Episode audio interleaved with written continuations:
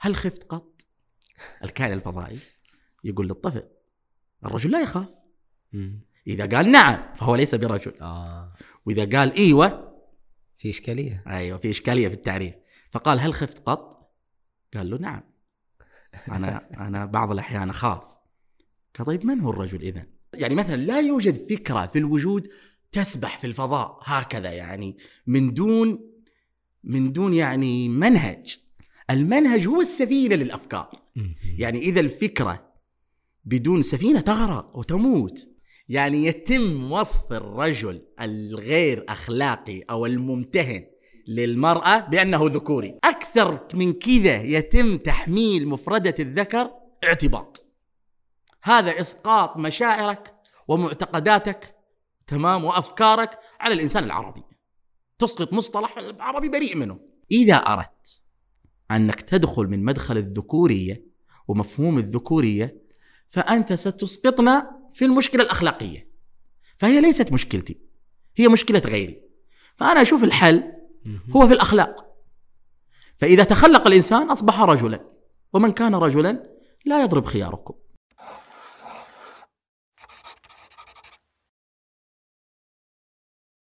بسم الله أهلا وسهلا بكم في كاف جديد وضيف فريد. ضيفي اليوم الدكتور عدنان معتوق المهتم بالفكر النسوي ودراسات المرأة. حديثنا اليوم راح يتمحور حول مفهوم الذكورية.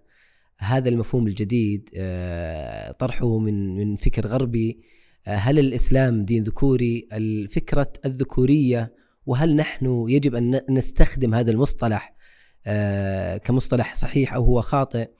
آه، النظرة الدونية للمرأة الموجودة سواء عند الغرب ال- عند العرب آه، قضايا كثيرة حقيقة وساخنة في مفهوم الذكورية وما يدور حولها سنتناقش فيها. قبل أن نبدأ اللقاء أذكركم بالمشاركة في التعليقات بآرائكم أو اقتراحاتكم للحلقات القادمة ونشركم ل- للحلقة هذه لتصل إلى إلى مستفيدين أكثر. آه، أهلا وسهلا أبو دانيا. الله يحييك يا مرحبا. يا مرحبا. شكرا للاستضافة. الحمد لله على السلامة أول شيء. الله يسلمك يا رب. أنتم جايين من جدة والوضع دافي شوي وهنا برد. كيف برد. فكنا نتناقش نقول إن مع حرارة اللقاء بيروح البرد هذا كله. والله إحنا سخنا اوريدي يعني. الله يفتح عليك يا رب. آمين يا رب. اهتمامك بقضايا النسوية ودراسات المرأة مفهوم الذكورية والأبوية وغيرها من وين نشأ؟ متى نشأ؟ وكيف فكرته أصلا؟ والله هذا السؤال يعني أنا شخصيا آه، دخلت في مواجهة مع نفسي فيه. آه، إيش المعلل إني أنا أهتم بالدراسات النسوية؟ وبالمناسبة يعني نحن ما في وعينا الثقافي المحلي فكرة إنه هناك شيء اسمه دراسات المرأة. ولا خطر في البال يعني. تمام؟ فإنك فجأة تكون فيه وتفكر فيه شيء غريب إنك دخلت فيه. لكن أنا في وجهة نظري آه أنا شخصيا حاولت أفهم لماذا أنا اهتميت بالموضوع ده يعني لدرجة إنه واحدة من أقرب الاهتمامات المعرفية اللي كنت أنا دائما أحوم حولها وقرأت فيها وشريت كتب فيها وكنت يعني أحاول إني أتعلم فيها هو علم النفس الاجتماعي تحديدا آه. والطريف إني ما رحت كثير بعيد عنه لكني ترسخت في دراسات المرأة اللي هي وومن ستاديز مم. فلما كتبت رسالة الدكتوراه المقاييس اللي استعملتها في البحث اللي صمموها علميا. علماء النفس الاجتماعي آه. أيوه أنا ما رحت بعيد عن علم النفس الاجتماعي آه. ف فاللي صمم مثلا المقياس الرئيسي هذا مقياس التمييز ضد المرأة فأنت أصلا عالم النفس الاجتماعي مشغول بمسألة المرأة آه. فهذا يوضح لك أنه كيف أنا ما رحت بعيد عن دراسات المرأة ومسألة المرأة وفي نفس الوقت آه، اللي صمم هالمقاييس علماء النفس الاجتماعي. دكتور في جامعة هارفارد ودكتورة في ستانفورد. وهو من أحدث أحدث المقاييس اللي وصل لها العلم في فهم مسألة التمييز ضد المرأة. فالمسألة مسألة بالنسبة لي أنا لا زلت أبحث وش دخلني. إلى الآن إيوه طبعا النسويات عندهم مغالطة معرفية إنه الرجل لا يمكن أن يفهم مسألة المرأة أوه أيوه لا يمكن لأنه هو ما. ليس هو لا يعيش شعور المرأة.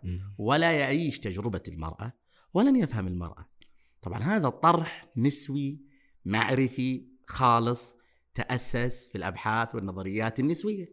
جميل. جميل شغل غربيين ذا شغل نظيف يعني تمام صناعة أمريكية يعني. تمام يقول لك صناعة يابانية لما أجي أنا هنا وأدخل في حوارات مع الناس نحن ربعنا يعني ويقول لي الفكرة ذي أعرف إن هذه ما هي فكرته آه. وهو يعني آه، لقيها مترجمة في يعني مك... تشغلها بمحرك إيه، ثاني لقيها مترجمة في مكان ما أو إنه ما شاء الله عليه هو يقرأ بالإنجليزي مم. ف... فهو مستورد ومستهلك مو صاحب فكرة فأول ما يقول الفكرة دي أنا أجلس أضحك ليش؟ آه. لأنه أصحاب الفكرة دي ردوا عليهم النسويين وقفلوا الموضوع. يعني انتهت المسألة دي. في, ال... في الأخ هذا والأخت هذه يعني يجيبونها يطرحوا لها لنا أنت رجل أنت مستحيل. تفهم. طبعا هم لماذا يطرحون هذا الطرح؟ يربطون بين الحقيقة والإحساس. آه. الحقيقة غير ممكنة إذا أنت ما تشعر فيها. جميل. وهذا مذهب مضطرب يعني ليش؟ لأنه دخلوا الوجود كله من باب الأحاسيس والمشاعر. فأنا والله أشعر زي كذا. فطالما أنا أشعر زي كذا هذا وجودي زي كذا، فلازم أنا أتمدد في داخل هذا الشعور. هذا غير حقيقي يعني جميل غير حقيقي. طيب نطب على طول والله أنا ما أعرف. طيب خلينا ناخذ يعني الآن فعلا المجتمع أو خلينا نقول المرأة يعني أصبحت تعاني من- من مفهوم أصبح شائع في المجتمع اسمه الذكورية. صارت هذا المفهوم شائع من من خلال ظلم يقع على المرأة، من خلال اضطهاد، من خلال فنشأ مفهوم الذكورية، المرأة تعاني من ذكورية الرجل. إيش معنى الذكورية؟ إيش هذا المفهوم اللي جاء لنا؟ من وين جاء؟ هل هو صحيح ولا خاطئ؟ يعني نبغى ناخذ أساس هذا المفهوم من وين جاء؟ وهل هو صحيح أصلا؟ شوف آه، أتمنى إنه نفهم حاجة إنه هذه الأفكار اللي إحنا نناقشها وهذه الأشياء اللي إحنا نتحاور فيها هذه أشياء ليست من منجزاتنا هذا أول شيء. يعني هذا ليس من الداخل الثقافي. يعني أنا دحين لما أتكلم عن الذكورية مثلا أو أتكلم عن أي مصطلح يخص مواضيع المرأة فما ودي أدخل مثلا الجنسانية حقوق المرأة المفاهيم هذه. هذه ليست من الداخل. ليست من ابتكاراتنا الداخلية. ابتكارات مين؟ ابتكاراتنا. يعني ليست من المدركات الثقافية العربية آه. سواء كانت إسلامية أو غير إسلامية. يعني مثلا ما قبل الإسلام الجاهلية. ما هي ما هي من الداخل هذه. فأنا لما أجي أتعامل معها وأتعاطى معها وأحاول أفهمها أنا أجد أنني خال منها. أنا ليس لدي هوية فيها. إذا أنا أريد أن أكون لي هوية فيها هذا أمر يجب أن يكون متجذر في داخلي. تمام؟ فأنا أنتبه إلى أن هذه المصطلحات وهذه المفاهيم وهذه الأفكار الذي أنجزها والذي ابتكرها هو الغربي. أصلا اليوم الجامعات الأمريكية مليئة بتخصص تمام اسمه دراسات المرأة. ولما ت... يعني مثلا لا يوجد فكرة في الوجود تسبح في الفضاء هكذا يعني من دون من دون يعني منهج. المنهج هو السفينة للأفكار. يعني إذا الفكرة بدون سفينة تغرق وتموت. فالسفن هي التي تحمل الأفكار إلى بر الأمان إلى تع- تعيش هذه الأفكار. السفن هذه هي المنهجيات. يعني مصطلح الذكورية. لما تروح تبحث عنه تجد مدرسة من المدارس تشيله. وهي اللي أصلا آه، رعته وسقته حتى أصبح شجرة يافعة. تجي من من ذولا تجدها هي الدراسات الغربية. فأنا لما أجي أفكر في هذا الباب أجد نفسي مضطر أنني أشتبك مع الفكر الغربي مباشرة. إذا ما اشتبكت مع الفكر الغربي يعني بعض الناس أنا لما أجي أناقش النسويه يقول لي أنت تدخلنا في الغربيين وانت وش أنت اللي متأثر بالنموذج الغربي مو إحنا. يا سيدي الشنطة كلها اللي جايبها علي والأسئلة اللي تطرحها لي ما ليس لك فيها لا ناقة ولا بعير. ما لك شيء فيها أنت. بس أنت شيء يعني مصطلح زي مصطلح الذكورية. مصطلح الذكورية مصطلح ما هو موجود بمفهومه الصحيح والحقيقي في الثقافة العربية. يعني اليوم لا يوجد في الوعي العربي أصلا أو في اللغة العربية يعني النظر إلى الذكر وكأنها شكل من أشكال السباب. يعني أو الش- الشتيمة إنك أنت ذكر. أصلا في فرق طيب عشان نعرف. في فرق بين الذكر والذكورية؟ في فرق. مم. الذكورية مقولة معرفية إيديولوجية. إيش معنى إيديولوجية؟ يعني لها أهداف يسمونها في ال- هناك السياسية. تمام؟ آه. الإيديولوجية عادة لها أهداف سياسية. هي مقولة معرفية إيديولوجية تخدم أغراض الرجل ضد المرأة. وتساهم في المحافظة على هيمنة الرجل على المرأة. وتبرير القوة في يد الرجل وتبرير السلطة أن تكون في يد الرجل وتبرير العنف أن يكون في يد الرجل وهي مترادفتين بين الذكورية هكذا تقال يعني masculinity أو hegemonic masculinity اللي هي ال... ال... الذ- الذكورة المهيمنة. آه. يعني لا تنفك مفهوم الذكورية عن الهيمنة. فهذا هو مصطلح معرفي. الذكر كل الكائنات الحية فيها ذكر. الله خلق من كل شيء زوجين يعني تمام؟ ذكر وأنثى. لكن الذكورية كمقولة معرفية نفت هذه الفكرة الثنائية. آه. يعني الذكورية بعض الأحيان الناس يظنون أنها هي الذكر. لا هي أوسع من الذكر. الذكورية يعني وراح وراح نجي لها يعني. آه ممتاز. الذكورية أول ما حضرت كحضور معرفي حضرت علمية. يعني لازم هذا يفهم جيدا. هي ليست مسألة يعني مثلا أنا أشوف بعض الأحيان أقرأ في تويتر وأقرأ كذا والله هذا ذكوري مثلا. يعني طيب انت تعال إيش هو الذكوري حيتحدث معك من قريحته صح ولا لا. أو من آه، مثلا ممارسات من وجدها ممارس... في أي المجتمع. ممارسات وجدها مم. بس في النهاية هل هذا الحديث الذي هو يتحدث به ممارسة معرفية؟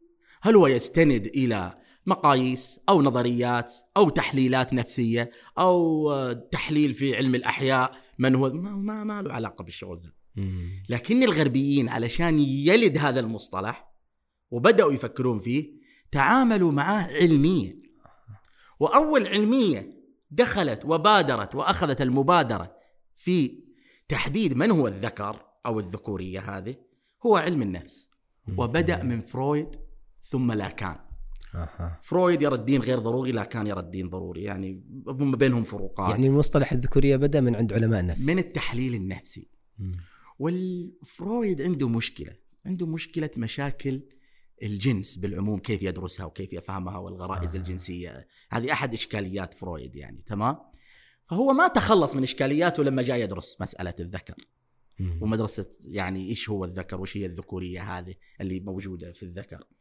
فهو لأنه مهتم بعلم النفس ومشغول بعلم النفس هو مشغول أيضا بالغرائز ومشغول أيضا بالمشاعر.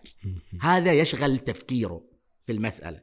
فلما جاء يفكر في من هو الرجل كان يلاحظ ملاحظة في المجتمع وهي كانت في مجتمعه آنذاك مم. مسألة الشذوذ الجنسي. آه. في مجتمع فرويد الذي يسمى اليوم بالمثلية في الدراسات العلمية. تمام؟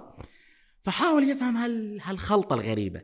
هل الذكر هو الذي يكون في داخل النسق حقه. تمام؟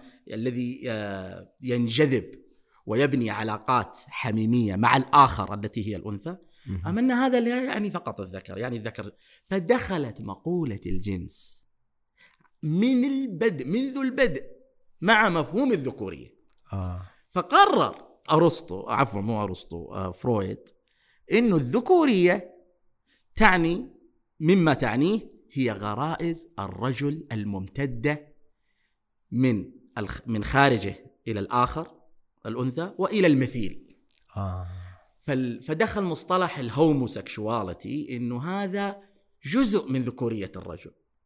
ويعرف فرويد إيش ممكن هذه تصير عنده تحليلات لها. فبيحاولون يعرفون الديناميكية لها هم. فأصبح مفهوم الجنس ومفهوم الذكورية ما ينفصلون عن بعض. طيب إيش السبب إنه هذا دخل؟ مو بس يعني ترى البعد الثقافي اللي عاشه فرويد. طبعا هم طوروا عليه بعد يعني هو لغة علمية. ده تدخل علماء الأحياء. قالوا الذكر في الحيوانات موجود وفي الإنسان موجود والإنسان ما هو إلا حيوان من الكائنات الحية. حتى هو في التعريف بعض التعريفات هو حيوان ناطق. تمام؟ هذا في الفلسفة يعني. المعرفة الغربية العلوم الغربية تنظر للحيوان امتداد أخلاقي للإنسان. يعني كيف امتداد أخلاقي؟ كيف؟ ما يحدث في عالم الحيوان تمام؟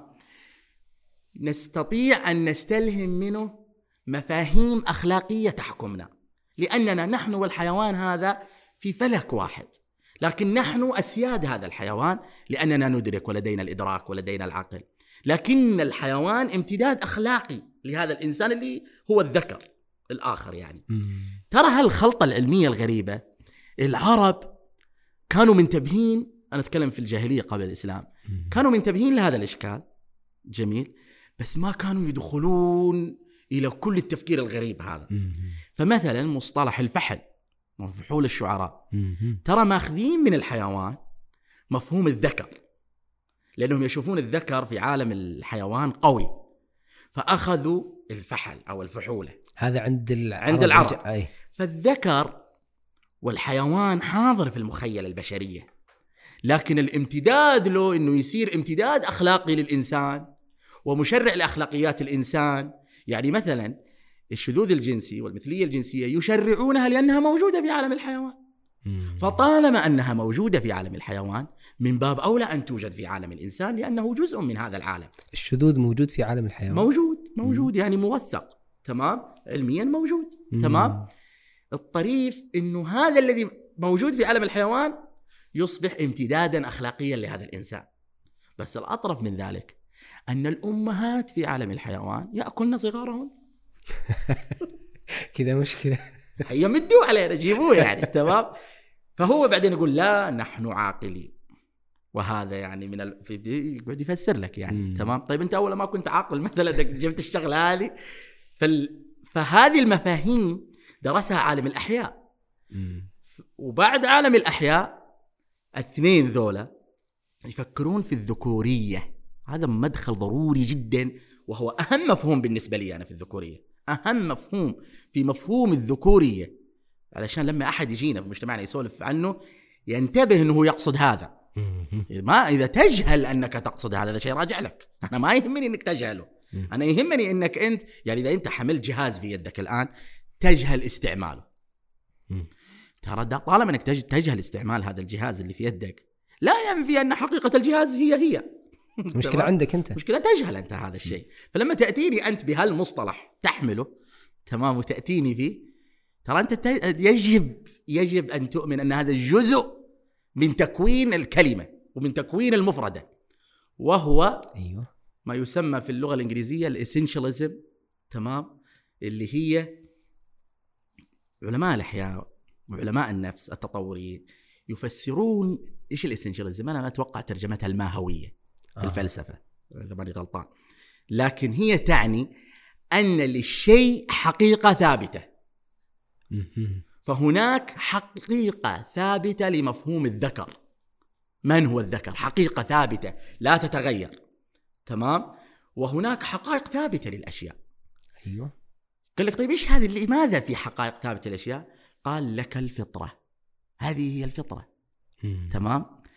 الطريف أن علماء الغرب لما يذكرون كلمة الفطرة يذكرونها باللغة الإنجليزية تمام؟ النيت. هم يقصدون البيولوجيا آه. علم الأحياء تمام؟ البيولوجيا. فطرتنا بيولوجية.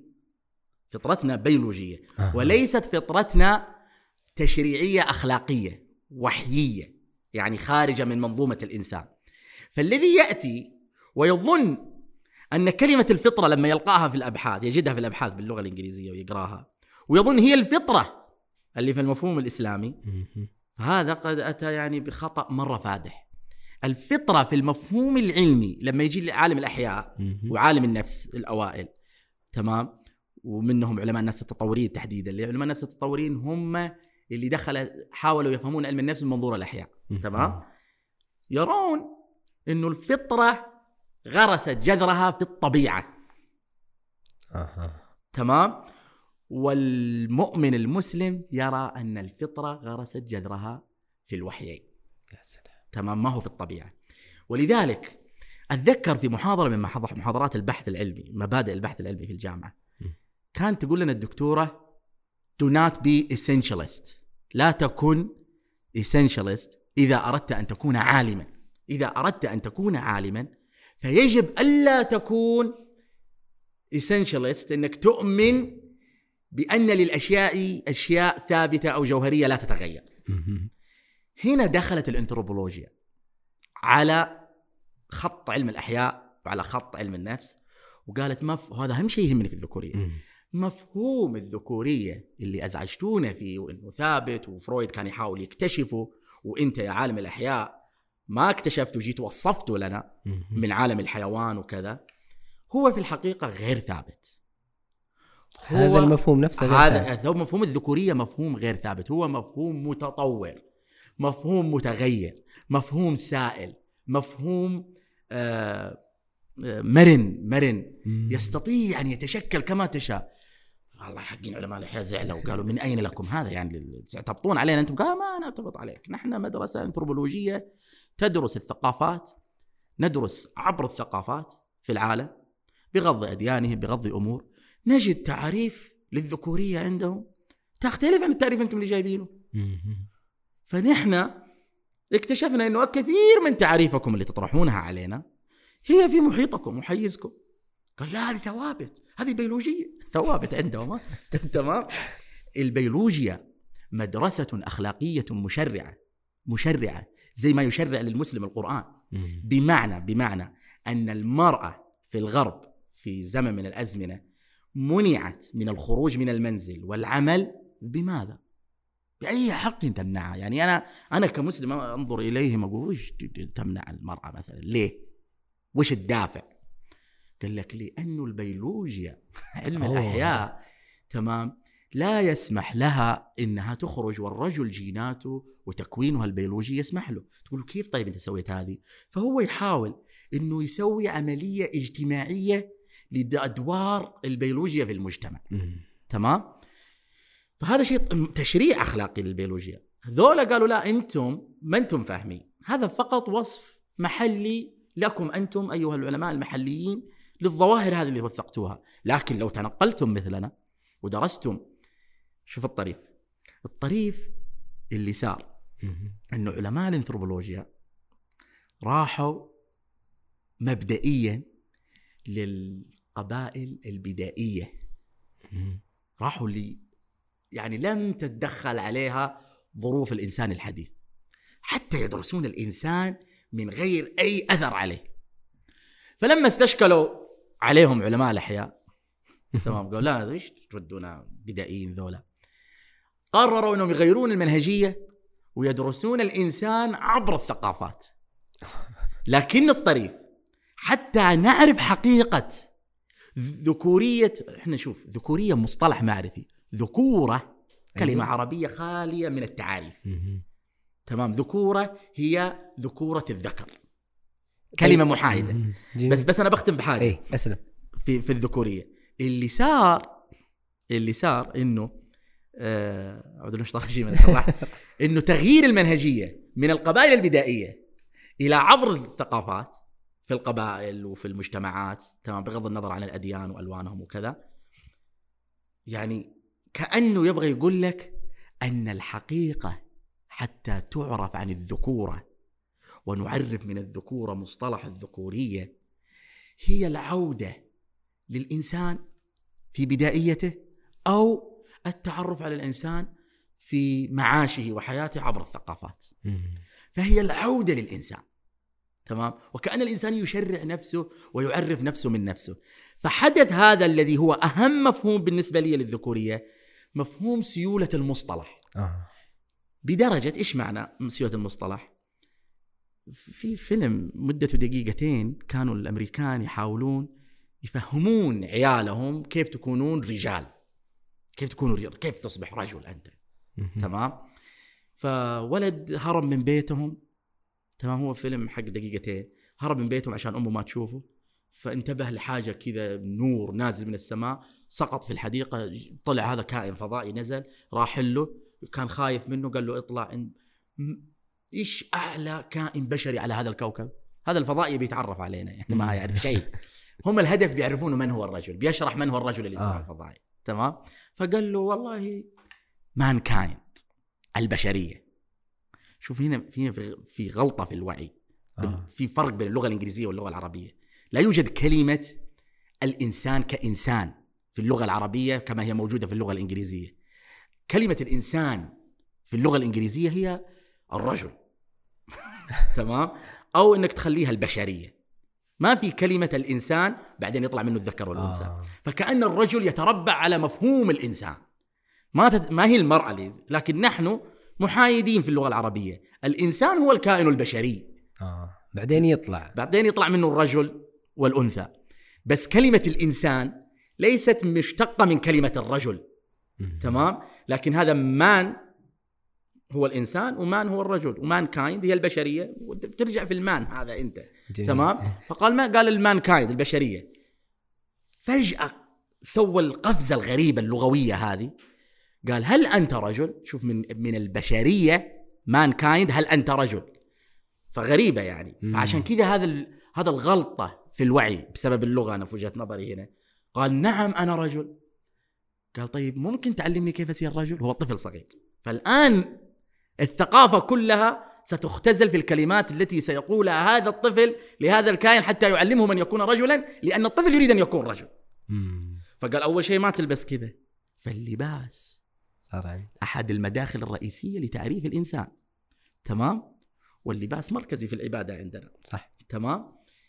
وشروط اللباس للرجل والمرأة. بعدين قال له تمشي مشية الواثق. فهو بيوصل فكرة الواثق. بعدين قال تعال أخذك البيت عشان تلبس. ف... فالقصة طويلة ما لي فيها بس الشاهد فيها الشاهد فيها كان يقول الطفل اللي هذا الغريب يقول الرجل لا يخاف. الرجل آه. لا يئن. الرجل لا يشكي. الرجل بهذه المعاني. صلب. تمام. فجلسوا فقال هل خفت قط؟ الكائن الفضائي يقول للطفل الرجل لا يخاف. إذا قال نعم فهو ليس برجل. آه. وإذا قال إيوه في إشكالية. أيوه في إشكالية في التعريف. فقال هل خفت قط؟ قال له نعم. أنا أنا بعض الأحيان أخاف. قال طيب من هو الرجل إذا؟ هنا هذا التعريف السائل التي تبنته الثقافة الغربية بسبب الأنثروبولوجيا وهزموا علماء الأحياء فيه وانضم إليهم فريق علماء النفس. فقال الحقيقة أنه لا يوجد قانون أو معيار يحدد من هو الرجل. تمام؟ جميل. هذا هو التفسير الوجودي لمن هو الرجل. لماذا حدث؟ ما أنا أنا ما بخليك تسأل أنا الحين أيوة، أنت ما شاء الله. ما- أنا أنا رحت يعني بس المسألة دقيقة. هو لماذا حدث؟ إنه صار مفهوم الذكورية ممكن يدخل في أي كائن. بسبب هالاضطراب الغريب في التعريف للرجل وعدم الاستطاعة بتحقيق التعريف. يعني الرجل لا يخاف. جميل؟ وهذا يخاف. الرجل لا يئن وهذا يئن. الرجل لا ينكسر في الشدائد وهذا ينكسر. لا يبكي. لا يبكي. شكرا لك أنا كانت رايحة. الرجل لا يبكي وهذا يبكي. فالآن صار له إشكال وجودي مع مفهوم من هو الرجل. أنتوا تعطوني تعريف تمام؟ وأنا أصنع عكسه. كلنا نصنع عكسه. هذا عكس التعريف عكس الطبيعة البشرية. شوف من الطريف بمكان إنه اليوم أنا أسمع في ثقافتي المحلية خلي الولد يبكي عادي تمام؟ هو من متى الإسلام قال الولد لا يبكي؟ طيب. يعني أنتوا أنتوا تفترضوا إنه الرجل مثلا ما يبكي؟ هذا ما هو تدخل الإس... ما هو طرح الإسلام. لكن الفكرة لأنهم اضطربوا في هذا الموقف صار لهم إشكالين. إشكال إدراكي. كيف أنت تعطيني تعريف لا أستطيع أن أحققه أنا؟ وإشكال وثقه علماء النفس وعشان كذا انصفوا إلى مفهوم اصطفوا إلى مفهوم الذكورية مفهوم مائع. قال نحن اكتشفنا في الصحة النفسية أن تعريف الرجل بهذا المعنى بهذه الطريقة سبب الأمراض الص- النفسية لهذه الأولاد. قال لك ليش؟ صار له تناقض الولد. ما يعرف. الولد وصلها بيبكي ضعيف دحين هذا وفي النهاية ما هو قادر يبكي. ولو بكى يعني انذل يعني في الموقف. هذا ما يصلح. عرفوا تعريف جديد. شوفوا لكم حل مع التعريف هذا هذا مو الرجل هذا. المنظور الإسلامي لا يتنكر للطبيعة البشرية للإنسان. والرجل يعني من هو الرجل؟ طيب بس بس ما بخش فيه بس أي. كذا في هذه المشاعر. أن تجعل هذه المشاعر لله وحده. الله. لأنك إن جعلتها لله وحده تمام؟ ستصبح أقوى الأقوياء. لأن الرجل قوي في التعريف البيولوجي علم الأحياء. لماذا يستمد قوته في علم الأحياء القوة؟ من أين يستمدها؟ من العضلة. من العضلة يستمدها. تمام؟ لكن الرجل حقا وهذا اللي يناقش القرآن بنجيله مم. القوة ما تستمد من العضلة تستمد من الخلق من القلب. وهو محلها القلب يعني الإيمان. جميل. فالرجل يبكي ولكن لا يبكي إلا لله فهو لم يتناقض. هو يبكي مع طبيعته البشرية لكن لا يعطيها إلا لله. والرجل لا يشكي لكن لا يشكي إلا لله. والرجل لا ينكسر إلا أمام الله فيجبره الجبار. تمام؟ جميل. فمن هنا المفهوم الإسلامي لا يتناقض مع الطبيعة البشرية وليست مقولة بيولوجية. كما هم يدعونها. فحدثت مفهوم الميوعة للمصطلح فجاءت النسوية. وقالت تعريف الرجل بهذا هذول علماء النفس قالوا صحة نفسية تمام النسويات جابوا لهم ملاحظة جديدة على هذا مم. الإشكال إيش الملاحظة؟ قال والله تعريف الرجل بهذه الطريقة إقصائي مم. طيب كيف إقصائي؟ راحوا لفرويد أول ما فكر في الجنس قال يعني الحين لما تعرف الرجل بهذه الطريقة ويجينا فئة خلينا نقول 20% مثلا. تمام أحس إني مرة مقلل النسبة ناكبهم بناء على التعريف هذا سووا الرجال طيب عندك 80% دول الثاني ذكور. كيف نسويهم رجال؟ قال أنت أقصيتهم. والسبب إقصائك لهم هذا التعريف الذي لا معنى له وهو تعريف اعتباطي وضيق ومخالف للطبيعة البشرية الغريبة. طيب إيش الحل؟ قال الحل there is no rules إنك تكون رجال. لا يوجد قواعد إنك تكون رجال. هناك طرق لأن تصبح بها رجلا بعدد أعداد الذكور. أي طريقة أنت تحتاج تسلكها حتى تصبح رجل أو ذكر؟ أنت ذكر وعندك رجولة وعندك كل شيء. ومن يمنعك من ذلك؟ ولا يمنعك من ذلك إلا مستبد وظالم ويريد أن يعنفك ويريد طيب يعني إيش دخلتونا؟ كلمة الجنس الواردة عند فرويد في الذكورة أو الذكورية هي التي تمظهرت في العصر الحديث.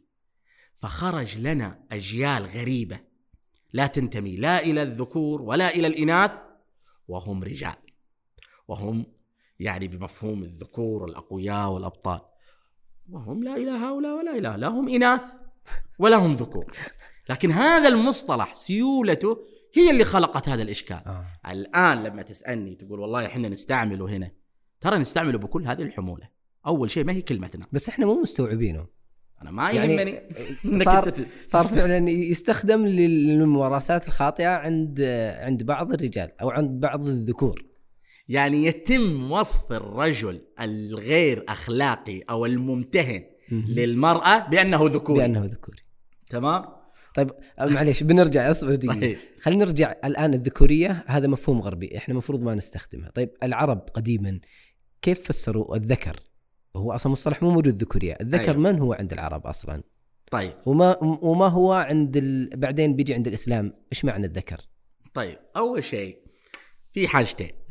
عند العرب الحاجة الأولى الذكر. والحاجة الثانية مقاربة نقارب نحن النموذج عشان نفهم. هل الإنسان اللي يمتهن المرأة العربي اللي يمتهن المرأة آه تمام وش نسميه؟ أيوه يعني ما كانوا يقولون له الله هذا ذكوري. حلو؟ يقول والله هذا عدى بن شداد ذكوري. آه، ما في هذا الشيء تمام؟ الذكر عند العربي مقولة عفوية. مهم. غير محملة بأي شيء إلا أنه الكائن الذي هو عكس الحيوان عكس عفوا عكس الأنثى تمام؟ هو الذكر الذكور الذكور في الحيوانات حتى. عكس الأنثى. عكس الأنثى ذكر عند العربي. لكن هذا الذكر رأوا فيه العرب صفات. أصلا لما ترجع للمعجم في اللغة العربية في من هو الذكر؟ الماضي في الأمور الشجاع الأبي. هذا الذكر. هذا عند العرب. في المعجم العربي. يعني ممدوحة. ممدوحة. حتى إنه يسمى هذا سيف السيف عند العربي. نوع من أنواع السيوف يقولون هذا سيف ذكر. تمام؟ ونيجي ليش يسمونه سيف ذكر. حتى إني وقعت على بيت شعري يصف أنهم هم الذكور الذين يحملون في أيديهم الذكور. يقصد السيوف آه. السيف الذكر يعني. من أين للعربي هذا؟ رأى العربي صفات موجودة في الذكور وهي صفات غير خطأ زي القوة تمام؟ وهذا قبل الإسلام نحن نتكلم. آه جميل. طبعا علماء الأنثروبولوجيا اللي هم سوقوا لنا وهم اللي على قول بالمصطلح النصرانية بشروا بسيولة المصطلح هم الذين وثقوا لنا عبر الثقافات أنه الرجل صاحب قدرة عضلية أكثر من المرأة. في ال- هذا يعني هذا نحن وهم متفقين عليه. فالعربي ما خرج من هذا الفلك. العربي قبل الإسلام رأى انه الذكر قوي تمام وقوته هذه كأنه فيها بطولة فراحوا للسيف في نوع من أنواع السيوف المصنوعة من الصلب الحديد الصلب. ففيه صلابة عالية. فقالوا هذا اللي مصنوع من الصلب الحديد أو الحديد وش لخبطنا العربي. تمام؟ هذا فيه صلابة عالية وهذه من صفات الذكر. تمام؟ فسموه سيف ذكر يعني. تمام؟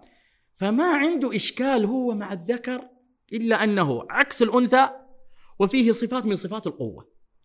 هذا العربي. أكثر من كذا يتم تحميل مفردة الذكر اعتباط. هذا إسقاط مشاعرك ومعتقداتك تمام وأفكارك على الإنسان العربي. تسقط مصطلح العربي بريء منه. الآن العربي الممتهن للمرأة. تقول له ذكوري. تمام؟ ما كان عندهم في تعريف الذكر أنه ذكوري. ينظر أنه ينظر نظر دونية للمرأة. ما يعني- في. يعني هو ممكن يعني موجود هذا الشيء لأنه أتوقع أني وقعت على مقولة للجاحه إنه يقول فيه من الرجال من ينتقص المرأة أو يحط من قدرها وبعضهم يعليها فوق قدرها ونحن لا نصنع ذلك. يعني لا نصنع مع هؤلاء فيما معنى مقولته آه، يعني. جميل. فالعرب بعضهم يرى مجموعة منهم ترى إنه البعض يمتهن المرأة. آه. تمام؟ ففيه رجال يمتهنون المرأة. لكن لا يسمى بالذكوريين. إيش يسمى؟ أيوه العربي وين يسمى؟ آه لا مروءة له. تمام. العربي أصلا ما يفكر في مسألة ال- ال- الاضطهاد الضعيف اللي أضعف منه بمفهوم اضطهاد المرأة. هذا وعي جديد للإنسان المعاصر. لماذا هو وعي جديد المرأة؟ لماذا نحن اليوم لما نفكر نقول نفكر في المرأة؟ والله المرأة عندها المشكلة الفلانية. والله المرأة مضطهدة. بعدين تترك المرأة على جنب وتروح لاقليه ثانية. تقول والله ذولا عندهم يعني مثلا البدون. والله ذولا عندهم مشكلة ولازم نساعدهم. والله ذولا مدري إيش عندهم مشكلة. يعني تنظر للمجتمع في فئوية فئات. هذا وعي مدرك حديث على الإنسان المعاصر أنجزته. شوف بعض الناس هذا شيء طريف يعتقد إني دائما أنا أتهم إنه نعيد أعيد المسألة إلى الإشكال الوعي الغربي. وأنا أفعل ذلك حقا. وأنا أؤمن إنه هذا هو الصواب. لماذا؟ نحن اليوم معليش على الكلمة. نحن اليوم نفهم كلمات إنجليزية ونتداولها. جميل. ولو وقعنا على أمهات الشعر الجاهلي ما استطعنا لا نتداولها ولا نفهمها. بعض الكلمات. آه، معلق آه، لامية الشنفرة مثلا. مم. لاميه الشنفره دي طلامس. لما تشغلها تسمعونها الناس أصلا. معلقات الآن كلها. أيوه ما ما بيقدر يفهمها. لكن لما يجي هو للإنجليزي تجد حتى غير دارس الإنجليزي. يعرف كلمات إنجليزية ويستعملها. يستعملها في حياته اليومية. ولا يستعمل الكلمة العربية الفصيحة.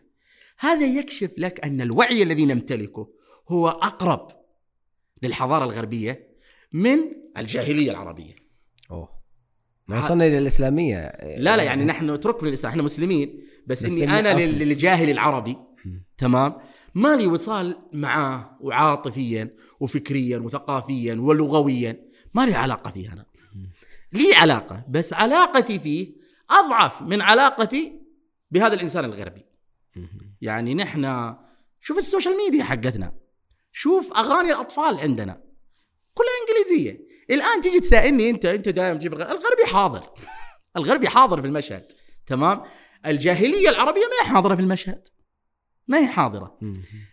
العربي إشكاله في الذكورة والذكورية ما, ما هي عنده عنده إشكاله مع المرأة في امتهانها انما لؤم لا مروءة سيء أخلاق. آه. هذا المدخل اللي يدخل العربي تجاه ممتهن المرأة ليس مدخلا بيولوجيا وليس مدخلا نفسيا وليس مدخلا انثروبولوجيا إيش اللي يجمع هذه الثلاث المدارس؟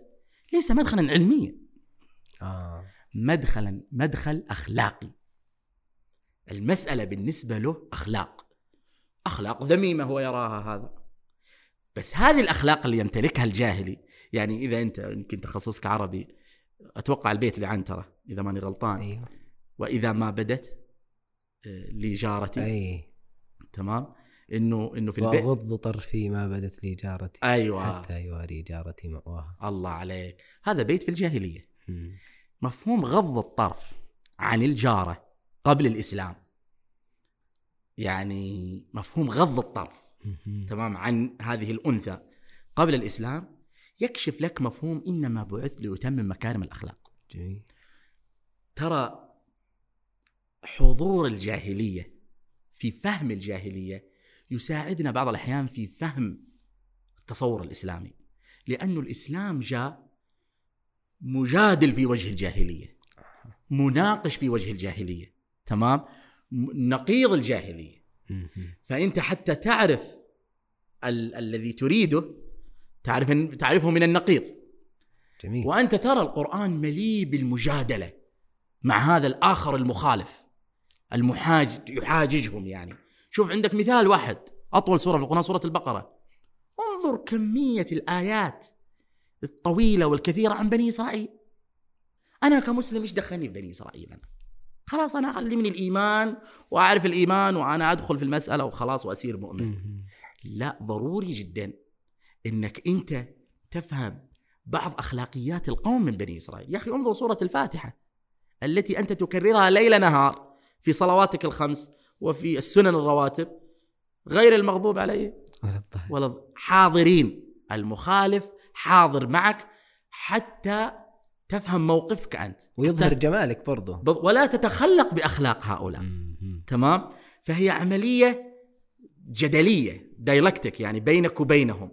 يعني مثلا مثلا هذا الجاهلية الذي يأخذ الرفاة من العظام العظام ويفتها أمام محمد صلى الله عليه وسلم ويقول يا محمد من يحيي العظام وهي رميم؟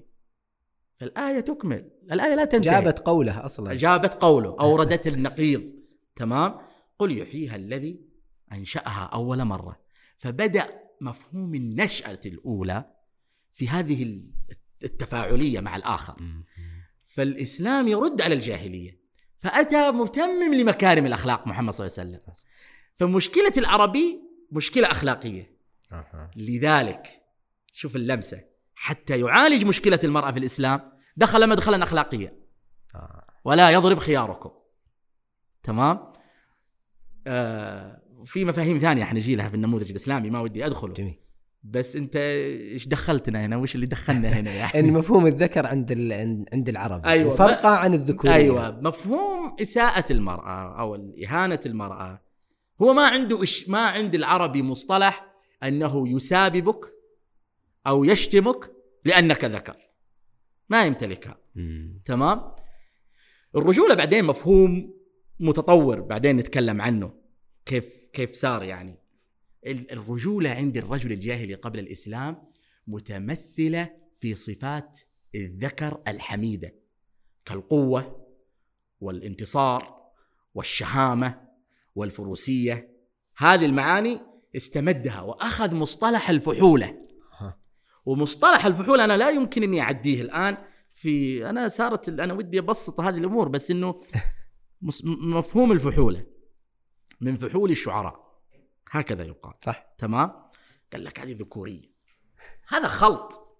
الفحل هو من الذكور القوي من الذكور. أقوى الذكور يوصف له بالفعل بالفحل. فهي ليست اولا مقولة جنسية. مش متعلقة بالجنس عند العربي. ابدا. الذي يسقط عليها إسقاطات جنسية هو متأثر بمفهوم الذكورية. أين وجدتنا هذا؟ وجدت في كتاب المرأة واللغة عند الغذامي. والطريف الذي يثبت ملاحظتي هذه أنه أورد في قطعة واحدة مثلا أرسطو وأفلاطون وفرويد صاحب مصطلح الذكورية. تمام؟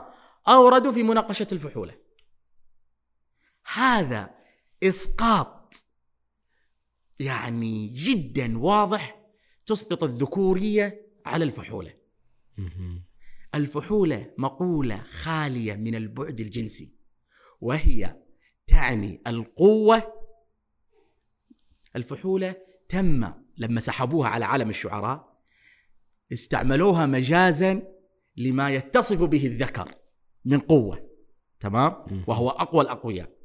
حلو؟ والدليل على ذلك أول كتاب في التاريخ ألف في آه، طبقات في- فحول طبقات الشعراء اي مم. طبقات كتاب الطبقات وأتاك بفحول الشعراء. الخنساء واحدة منهم. كيف يحدث أن الخنساء فحل؟ هذا مصطلح ذكوري. يعني إذا أنت دخلتنا بهالتفكير أنت تحول مصطلح الفحول إلى مصطلح ذكورية. الخنساء اتصفت. بأعلى درجات القوة. وهذا المفهوم المجازي المستلهم من الذكر في عالم الحيوان عند العربي. أكثر من ذلك أنت تتعسف وتسقط علينا اعتباطا مصطلح الذكورية على الفحولة. آه. هذا الخلط أنا أقول هو حدث بغير وعي. للمثقف لهيمنة ال... لهيمنة النموذج. الغربي. حدث بغير وعي. لا من المثقف ومن باب أولى لغير الدارس وغير المثقف. مم. وبدأ عملية الذكورية هي بالأصح تساوي الفحولة عند العربي وأن العربي يشتم بأنه ذكر. مم. هذا لم يحدث لم يحدث قط. كذا أنا أحس إني شرحتش معنى الذكورية. طيب ممتاز. باقي عندنا نقطة واحدة. أنا ما أدري وضحت ولا ما وضحت يعني. واضحة بس باقي ال- الجزء الأخير اللي هو طيب عند عند الإسلام من هو الذكر؟ شوف الآن خذيناه عند العربي الجاهلي قبل ما يأتي عليه الإسلام. يا سلام. وأخذناه عند النموذج الغربي، النموذج الصحيح خلينا نقول اللي هو النموذج الإسلامي. ما هو؟ طيب. آه. من من أجمل الآيات التي بقيت خالدة في وجه يعني آه، بغيت أقول كذا بغيت أكون جريء مرة ها بس بقيت خالدة في وجه هذا الطوفان المضطرب الأخلاقي وليس الذكر كالأنثى. الله. نص ثابت وليس الذكر كالأنثى. مهما حاولت أن تجعل في الذكر خصائص من الذ... ليست من الذكر أو في الأنثى خصائص من غير الأنثى يبقى هذا نص مقدس في القرآن وليس الذكر كالأنثى. مم. جميل؟ فالذكر في الذكر ما هو الرجل. تمام؟ مم. في القرآن هو عكس الأنثى. هو آه الذي له ارتباط بطبيعته البشرية تميزه في تكوينه الخلقي عن الأنثى. شوف أنا ما أستعمل كلمة البيولوجي. مم. تقول طيب هذه خلقي بيولوجي. هذه مقولات لها تعاريفها ولها تشغيلاتها. لأن لها أبعادها. لها صح. لها عمليات. يعني مم. لما تقول للناس لها أبعادها وش تقصد أبعادها؟ تحس إنها يعني مسألة ضبابية. تمام؟ مم. البيولوجيا معرفة من المعارف انجزها البشر إذا أنت تدخل فيها مقدمة في البيولوجيا 101 أنت تدخل تقبل بمقدمات مقدمات أساسية لازم تقبل فيها. لما تدخل من مدخل الخلق تمام ألا له الخلق والأمر تدخل من مدخل أخلاقي منفصل. أنت في البدايات في التو الآن تدخل في التو الآن تدخل مثلا تضع خطوة هنا في البيولوجيا وتضع خطوة هنا في. آه، الخلقة والخلق تمام؟ تجد الفرق بينهم لما ضئيل. تقول طيب يا أخي أنا شايف إنك مرة مسوي دقيق علينا والفرق ترى ضئيل. أقول معاك لنفترض الفرق نص سنتي. مم. لكن أنت ستمشي بفرق نصف سنتي للأمام من هنا ومن هنا لمدة إلى أن تقوم الساعة منذ البدء. هذا نص سنتي سيزيد مع الزمن. حتى تصل إلى لحظة تجد الطريق تباعد. أبو نص سنتي ذا صار شيء آخر. وتك... مثل كرة الثلج تبدأ ضئيله صغيرة. لكن في لحظة زمنية ضخمة جدا. يعني ما ترد ما يردها أي حاجة. مم. هو هذا المفهوم. البدء في الطريق الصحيح. وهذا هو مفهوم الصراط المستقيم. مفهوم الصراط المستقيم أن تبدأ من مكان الصواب. ولا محل لمكان الصواب في الرؤية الإسلامية إلا الرب عز وجل. هذا هو يعني المفهوم. فالذكر هو عكس الأنثى وهو الذي يمتلك من من الخلقة ما يعاكس الأنثى. مم. هذا هو الذكر. الأنثى نفس التعريف في العكس. وبعدين عندنا مصطلح المشكل. هذا الذي أتى في النص. لا إلى الذكر ولا إلى الأنثى. وعلماء الشريعة منتبهين لهذه المسألة منذ زمن طويل وفصلوا فيها تفاصيل طريفة جدا. يعني غاصوا في دقائق الأمور ومن يطلع فيها وهو الخنثى يعني تمام؟ مم. يجد العجب بس عمر الخنثى ما أخذ حيز الذكر وعمره ما أخذ حيز الأنثى تمام؟ بقي بقي وجودا تمام؟ له أوصاف دقيقة ومحددة. لكن لما تيجي في العالم الغربي أصبح اليوم الذكر والأنثى مسألة غير مح... غير واضحة. يعني يأتيك كائن بشري ما تستطيع أن تحدد هو ذكر أم أنثى اليوم لكن هذه الآية هي الثابتة. ولذلك لم تدخل مدخل هذا هذا مفهوم الذكر في جميل. القرآن جميل. أما مفهوم الرجل آه بنجي الحين هذه لأن في ال- الكلام اللي قبل شوي مرة نقول ذكر مرة نقول رجل مرة نسمع واحد يقول ليس كل ذكر رجل وليس كل رجل ذكر أيوه. إيش الفرق بين الذكر والرجل؟ طيب أول شيء خليني هنا أستغل الفرصة وإحنا ما تكلمنا عن الرجل في الثقافة الغربية. أو في المقولة الغربية نحن عندنا ثلاث كلمات في الإنجليزية الذكر والذكورية والرجل. تمام الذكر تم تعريفه تعريفا بيولوجيا دقيقا أن الذي لديه أعضاء تناسلية وكذا يعني بالشكل هذا وطريقة. الذكورية هي التفاعلات البيولوجية في داخل هذا الجسم. فمثلا فيك هرمون التستوستيرون قال لك هذا مسؤول عن العنف. وهذا مسؤول عن القوة. طبعا أنا نسيت أني أذكر بعد الذكر وبعد الرجل يعني ممكن نوقف مسألة هل الذكر ذكر بس نعود لأنه في مفهوم الذكر في, في الوعي الغربي قبل العلم قبل فرويد وقبل ذولا. من ال... هو لماذا أصبح أصلا مشكل يفكرون فيه؟ مم. هذا ضروري نذكره. هو الدين. نحن أنا تذكرته لما طرحت علي الإسلام. آه جميل. تمام؟ الذي سبق الثورة العلمية في الغرب وعصر الأنوار هي النصرانية. لكن إشكال النصرانية وين متورط؟ أن الإله رجل أب. آه. الأب ذا فاذر وهذا الثاني عيسى بن مريم عليه السلام. تمام. قالوا النصارى يعني ولعنوا بما قالوا أنه ابن الله. فالدين قائم على هذا الأب وابنه. فلا حضور للمرأة ابدا. ابدا للمرأة. والرجل النصراني في الثقافة النصرانية تقمص شخصية الآلهة والإله الذي يشبهه. انت لو تشوف الرسمة هذا الأب ماد يده بإصبع وهذا الابن ماد يده بإصبع تمام حتى يلتقيان. يريد أن يتخلق بأخلاق الرب هذا الإنسان ال- ال- الأورو أمريكي اللي يمشي في الأرض تمام؟ فأراد أن يأخذ من صفات الإله الذي هو ذكر تمام؟ ب... مو بس ذكر مو بس في اللغة ذكر لا. أنا أقصد في الهيئة وفي الدور وفي الحياة. فقال لك طيب إيش خصائص هذا الإله؟ قال القوة. مم. والسلطة. هذه مفاهيم مركزية تمام؟ القوة والسلطة. ولذلك يجب أن يصل الرجل إلى مثاليته بأن يستعمل القوة ويستعمل السلطة. يا أخي هذا اللؤم عند العربي. مم. تستعمله على الضعيف. تمام؟ هذا اللؤم عنده. بس هذا هو ال... هذا هو المدخل الخلق بالنسبة له. فسبب إشكال هذا المفهوم.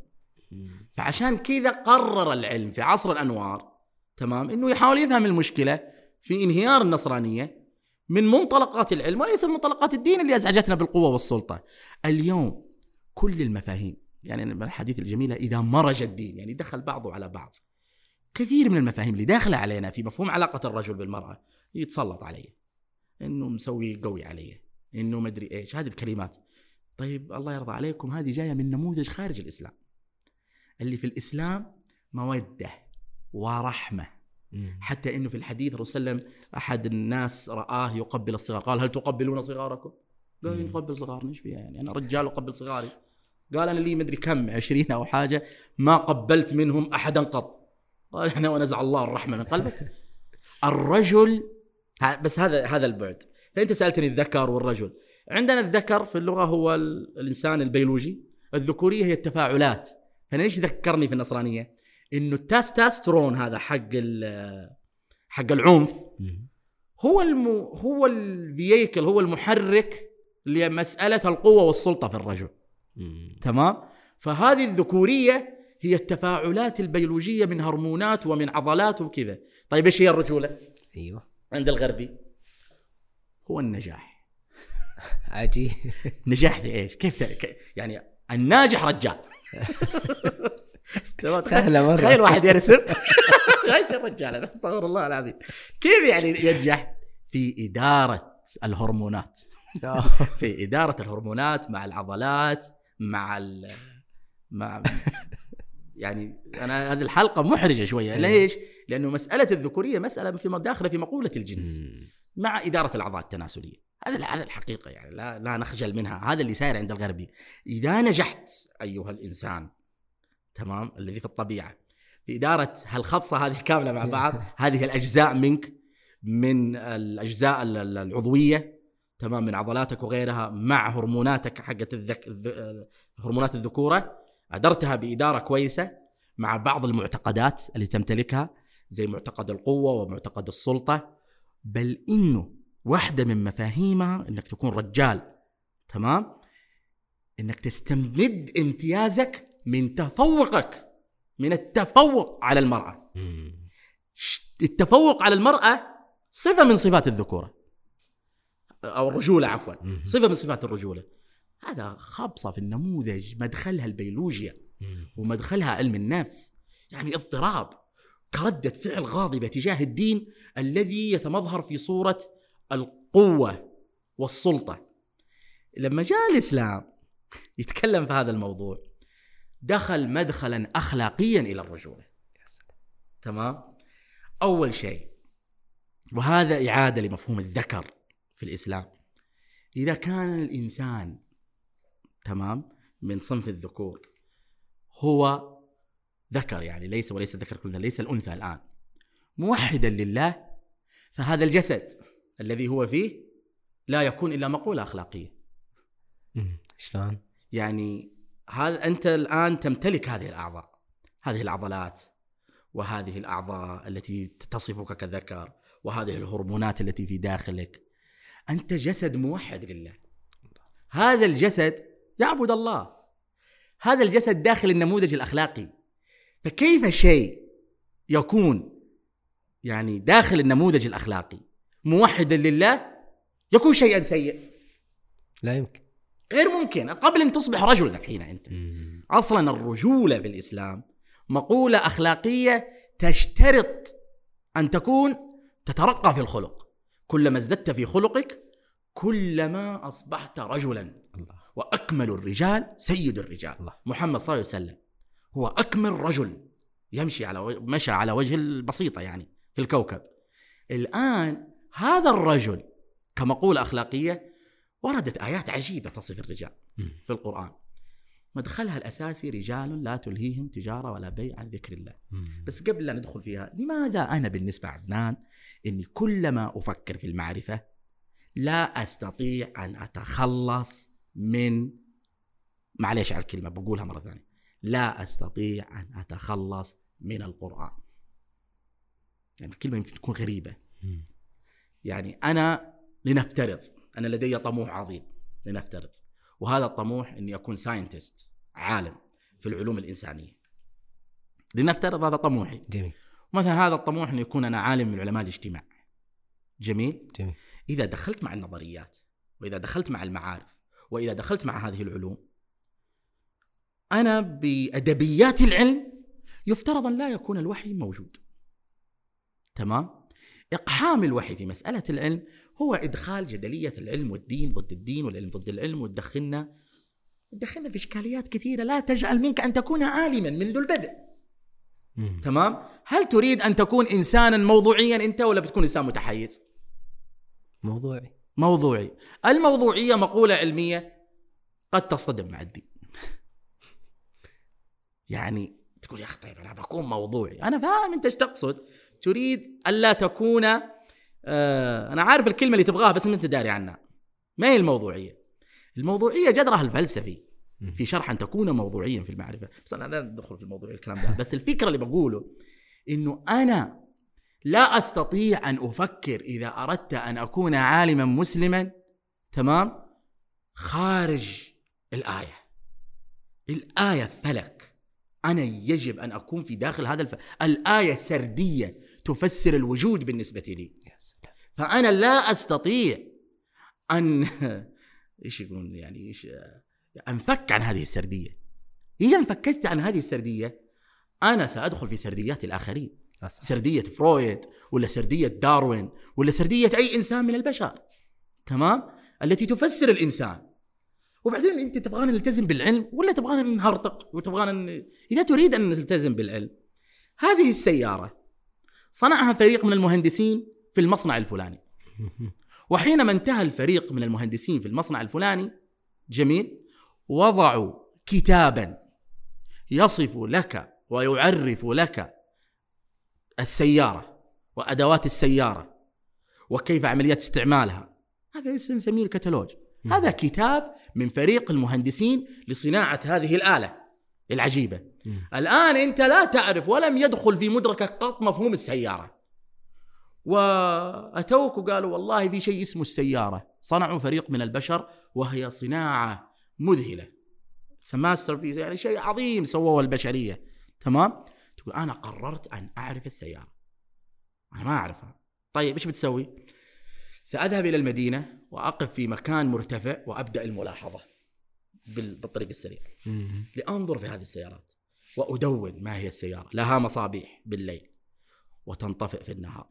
هل تنطفي لأنها هي تنطفي أم لأن الشمس أعلى درجة منها؟ لا نعلم. تمام وتقعد تلاحظ لنا السيارة.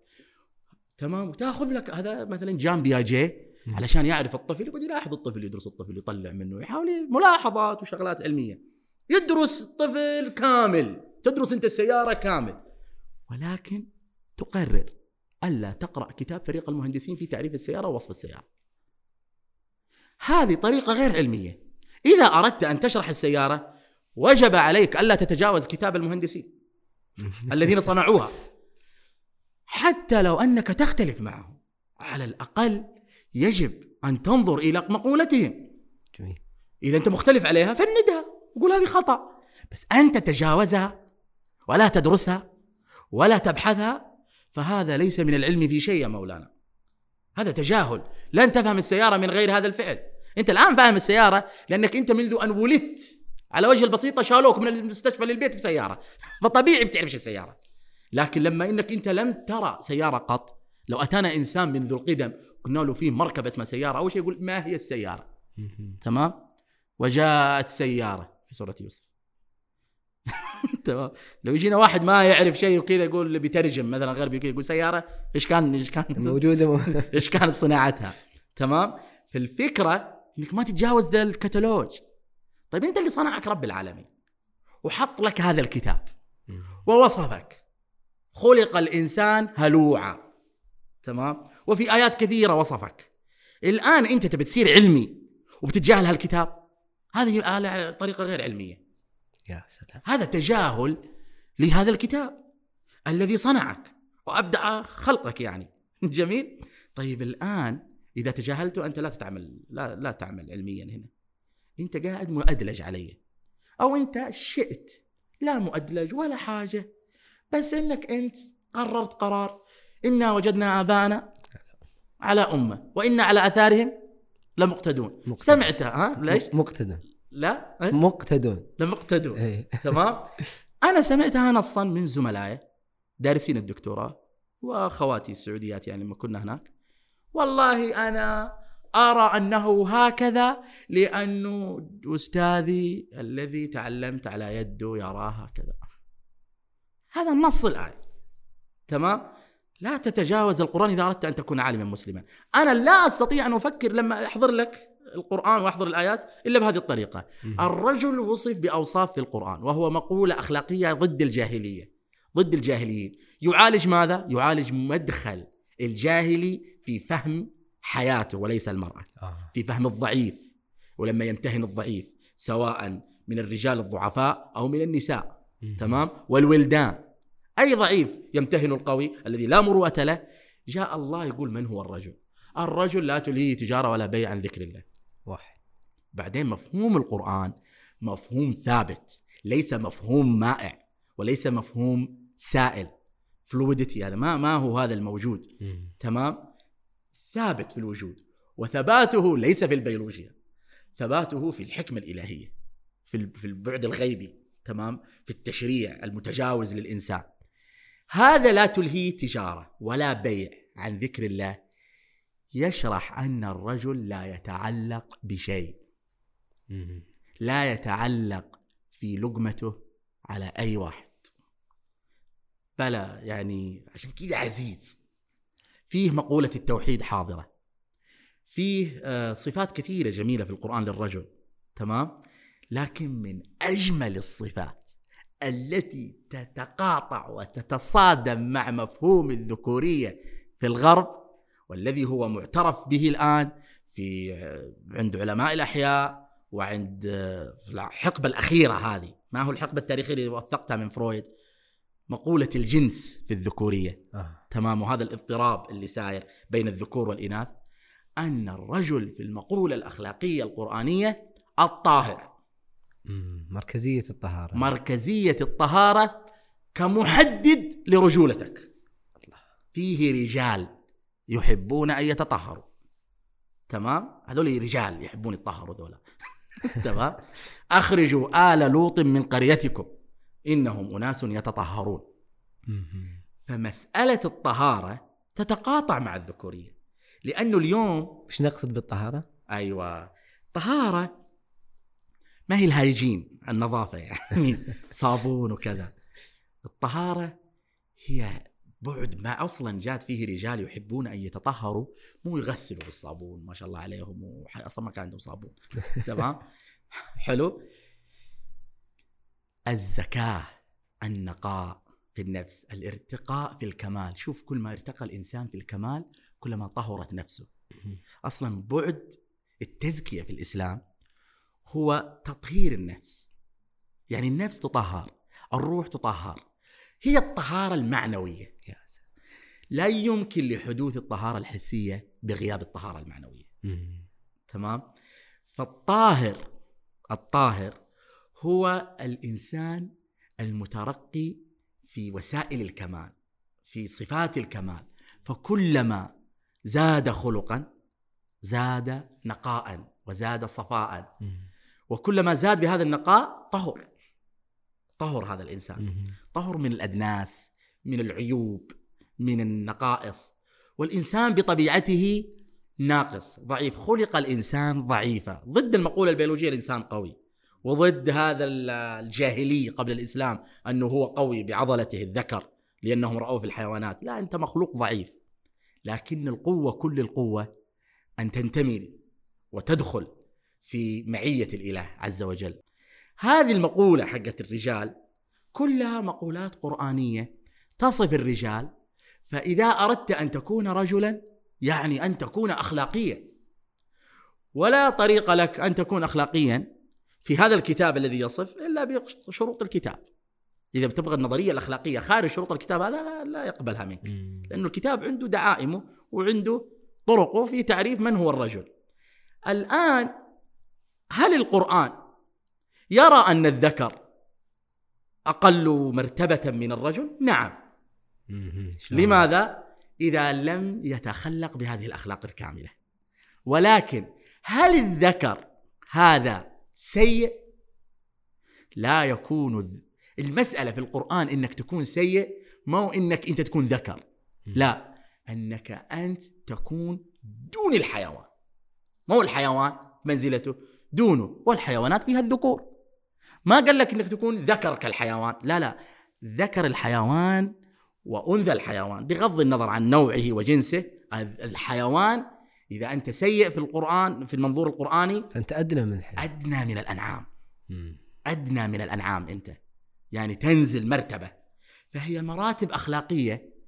تمام؟ إما أن تنحدر فيها فتصير مذمومة أو تترقى فيها فتصير كائن فوق الملائكة. مم. وتتسامى فوق طبيعتك البشرية. بينما الغربيين ملتزمين بال... بالنسق البشري. إحنا طولنا. والله في محاور كثيرة موجودة بس. والله إحنا طولنا يعني. طيب المفروض طيب. تسكتني يعني. لا لا لا بالعكس أنا مستمتع. طيب شوف في في جانب موجود عند ال يعني القائلين بالذكورية في في في واقعنا. يقولون أصلا العربي عنده نظرة دونية للمرأة موجودة من من أيام الجاهلية واستمرت إلى الآن. فكرة إنه كان عنده يعني ينظر للمرأة نظرة دونية إنها ما تسوى شيء وإنها كالمتاع وصوله إلى وأد البنات كلها يدل على وجود نظرة دونية للمرأة. في في الجهة الأخرى أن الغرب عندهم نظرة دونية للمرأة. بينما عندنا مثلا النسوية يرون انه لا بالعكس هذه وجود آه، المرأة كمشاركة بالعكس رفعت من قدر المرأة. هل الغرب عندهم نظرة دونية للمرأة؟ أو النظرة الدونية موجودة عند العرب أصلا؟ أنا أحس إني عشان أجاوب السؤال هذا بناخذ ساعة بجاوب. إيوه بجاوب على حاجتين. بحاجة وش النسوية ذي؟ أيوه. حلوة النسوية ذي. دائما أقولها. هذه النسوية. تمام؟ آه، وعن الدونية. أنا خلينا باختصار النسوية النسوية أو النسويات النظريات النسوية هي مقولات تفسيرية للكائن البشري. من هو الإنسان ومن هو الذكر ومن هي الأنثى؟ هذه هي النسوية وليست النسوية. والله أنت خطيت علي وظلمتني وأكلت حقي في الميراث. ليست النسوية هي والله أنت ظلمتني وتضربني ليل النهار كالدابة عندك هنا. لا ترى لي قيمة وتحط من قدري. ما هي النسوية؟ النسوية من أنت حتى أنزل عليك مجموعة من السلوكيات. هذه هي الفكرة. كل التصرفات اللي أنزلها عليك علشان أتعامل معك أول شيء أعرف من أنت. من أنت كأنثى؟ من أنت كذكر؟ من أنت كرجل؟ من أنت كزوجة؟ من أنت كزوج؟ ما هي شكل الأسرة؟ أسئلة تشريعية للوجود. بعد ما نشرع نشوف أنت هل تستحق تنضرب ولا ما تستحق تنضرب؟ هل تستحق يسحب حقك منك ولا ما يسحب حقك منك؟ هذه شغلات. لغة الحقوق أمر آخر. لكن مقولة الدونية واتهام العربي في الدونية. عشان أضرب مثال سريع بسيط يبسط المسألة. لنفترض أنني أنا الآن أمام حكمين. الحكم الأول في اليمين حلو آه في صفي. قاضيين. القاضي الأول في اليمين في صفي.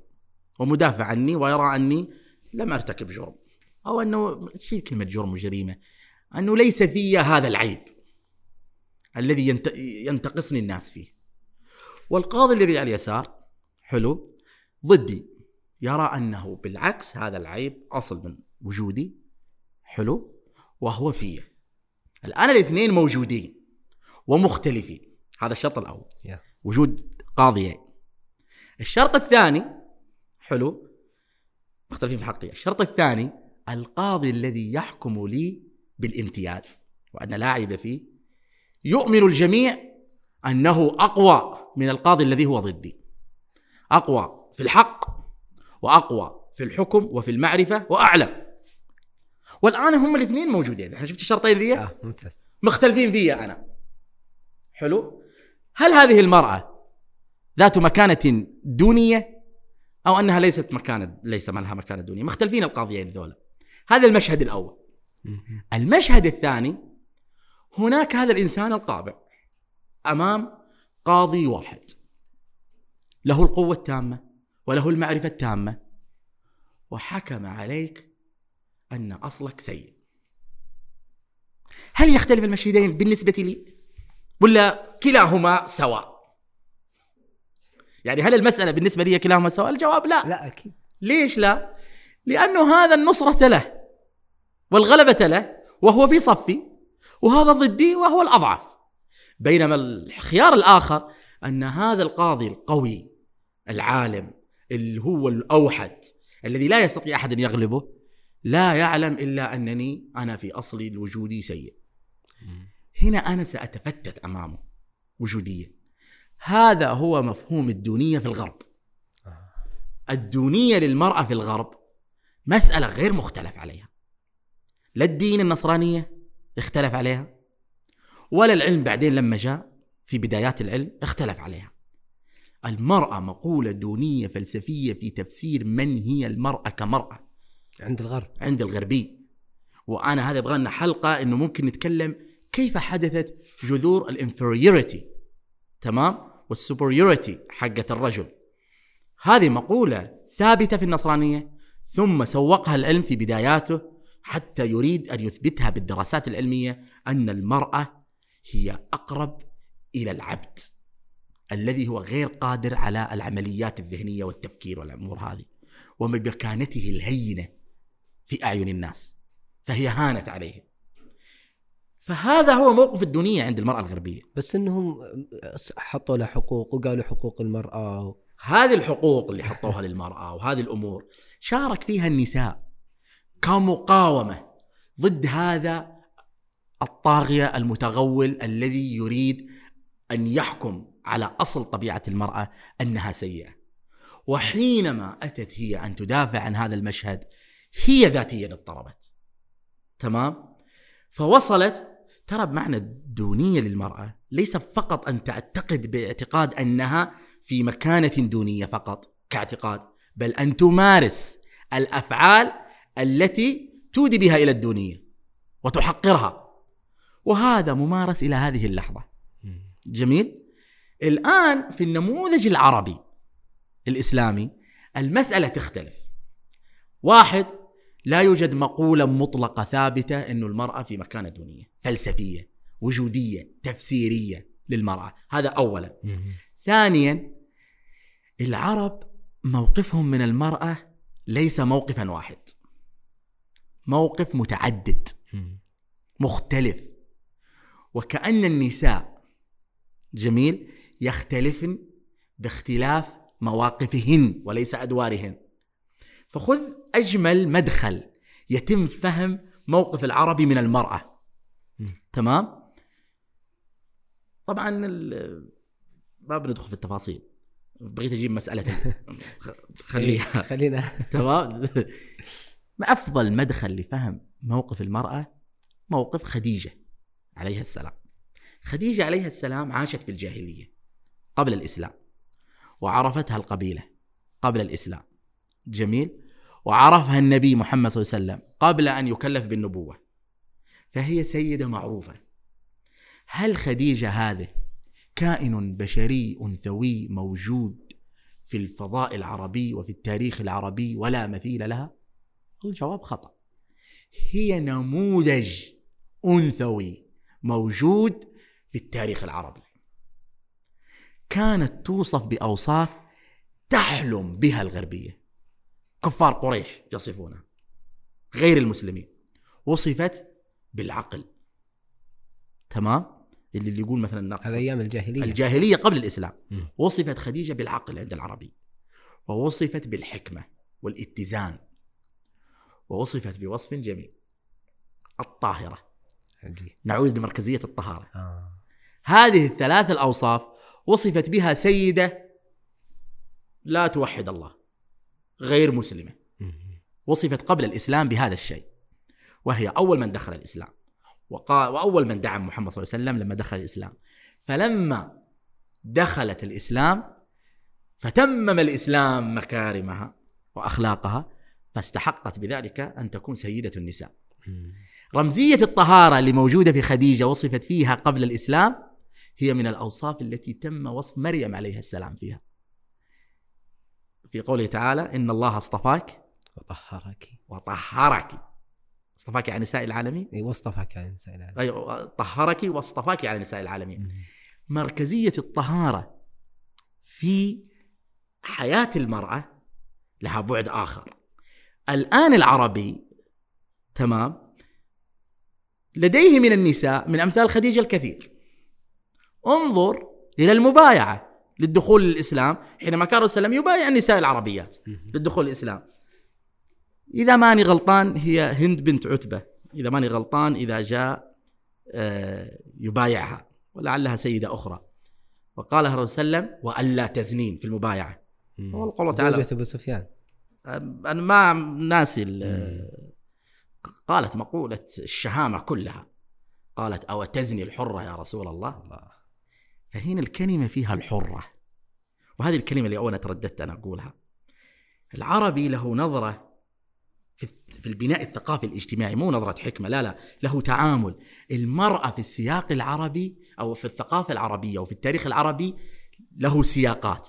فإذا دخلت المرأة في السياق هذا تستحق الإجلال والتقدير وإذا انخفضت من هذا السياق تنخفض مكانتها عند العربي تمام فالعربي يتعامل مع المرأة تعامل مختلف عن أنا نتكلم عن الجاهلي قبل الإسلام طيب ثقافيا أبو دانيا آه، إحنا تكلمنا عن إن إن الرجل هو اللي يحمي المرأة. مثل هالأشياء مثل هالمفاهيم قد يستخدمها الرجل في فرض سيطرته على المرأة. ويبرر سيطرته بأنه يحميها هو له الحق في التحكم بها ونخرج في الأخير بممارسات خاطئة يقع فيها الرجال. كيف أين المخرج من مثل هذا ال- الاتجاه الخاطئ اللي يفهمه بعض الرجال؟ طيب فيه مسألة الحماية. يعني هي مشرعة وبنفهم كيف مسألة الحماية مشرعة بس كيف اللي يجي المدخل اللي يصير فيه الرجل تمام محل استغلال. باسم الحماية وبخطاب الحماية يفرض آه، سيطرته يفرض رغباته تمام؟ باسم الحماية. فيستبد بالمرأة. جميل؟ مم. اولا هل هذا سؤال ضروري وهو سؤال تأسيسي. هل يحق للرجل أن يحمي المرأة أم أن هذا ليس من شأنه؟ يعني هذه هذه المسألة. مم. إذا كان ليس من شأنه فليخرج من المسألة من الكلية يا أخي. فإذا خرج من الكلية انحلت مشكلة أنه يعني تسيء للمرأة أو تضر بالمرأة أو تصادر حق المرأة. يعني كذا حل سهل جدا صح ولا لا؟ صحيح؟ لكن إذا كان هو مسؤول مم. تمام؟ فهنا لازم نفهم المسؤولية. طيب إحنا ما نعرف هل هو مسؤول ولا مسؤول. نحن كمسلمين ما نقدر نفهم هذا الجو... نقدم جواب على هذا السؤال إلا بالعودة للوحي جميل. نحن عندنا نص من الرسول صلى الله عليه وسلم من مات دون عرضه أو من مات دون أهله تمام فهو شهيد.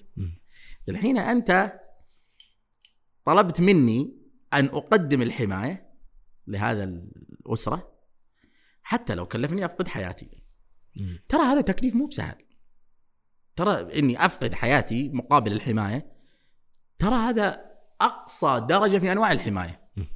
يعني ممكن يجي رجل جبان مثلا ويجي يدافع فتوصل إنه بيقتل يقول لا دام فيها قتل حفظ النفس. أحفظ نفسي يا أبويا خلاص أنا أنا أديت اللي علي. لا هنا أنت تموت من أجل الحماية. فالرجل مكلف بالحماية.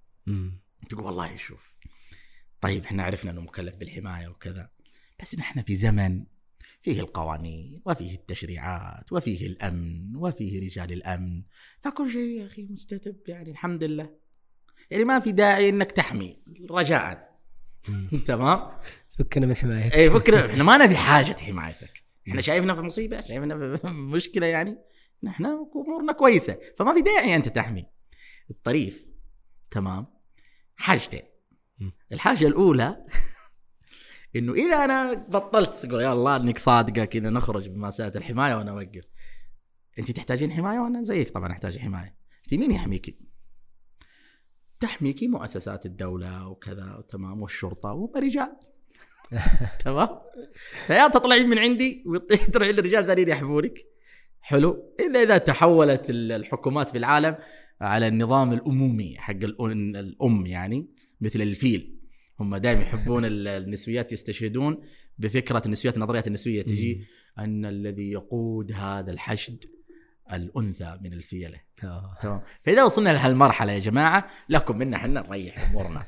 إذا وصلت البشرية يعني آه، اسمه آه، تأنيث الكون يعني. وتانيث العالم.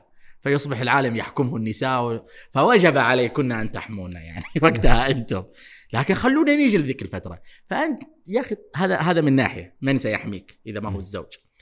الشيء الطريف الثاني إنه هذه الأسئلة لا معنى لها. إنه ليش تحميني ولا أنا ليش أحميك وليش أنت تحميني؟ لا معنى لها في الوجود البشري. لماذا؟ لأن التاريخ البشري للإنسان كلمح البصر مسألة الرخاء موجودة فيه. الرخاء قليل زمنه قصير زمن الرخاء في التاريخ البشري الإنساني. أك- أكثر أو أطول زمن مر على البشرية ما هو الرخاء. المشقة مم. والخوف والحروب يعني الآن قلت الحروب مقارنة بالتاريخ. لكن الحروب ما لها أمان. مجرد تنكسر قشرة الرخاء مجرد تنكسر سيتم مطالبة الرجل بالحماية جميل الطريف وين؟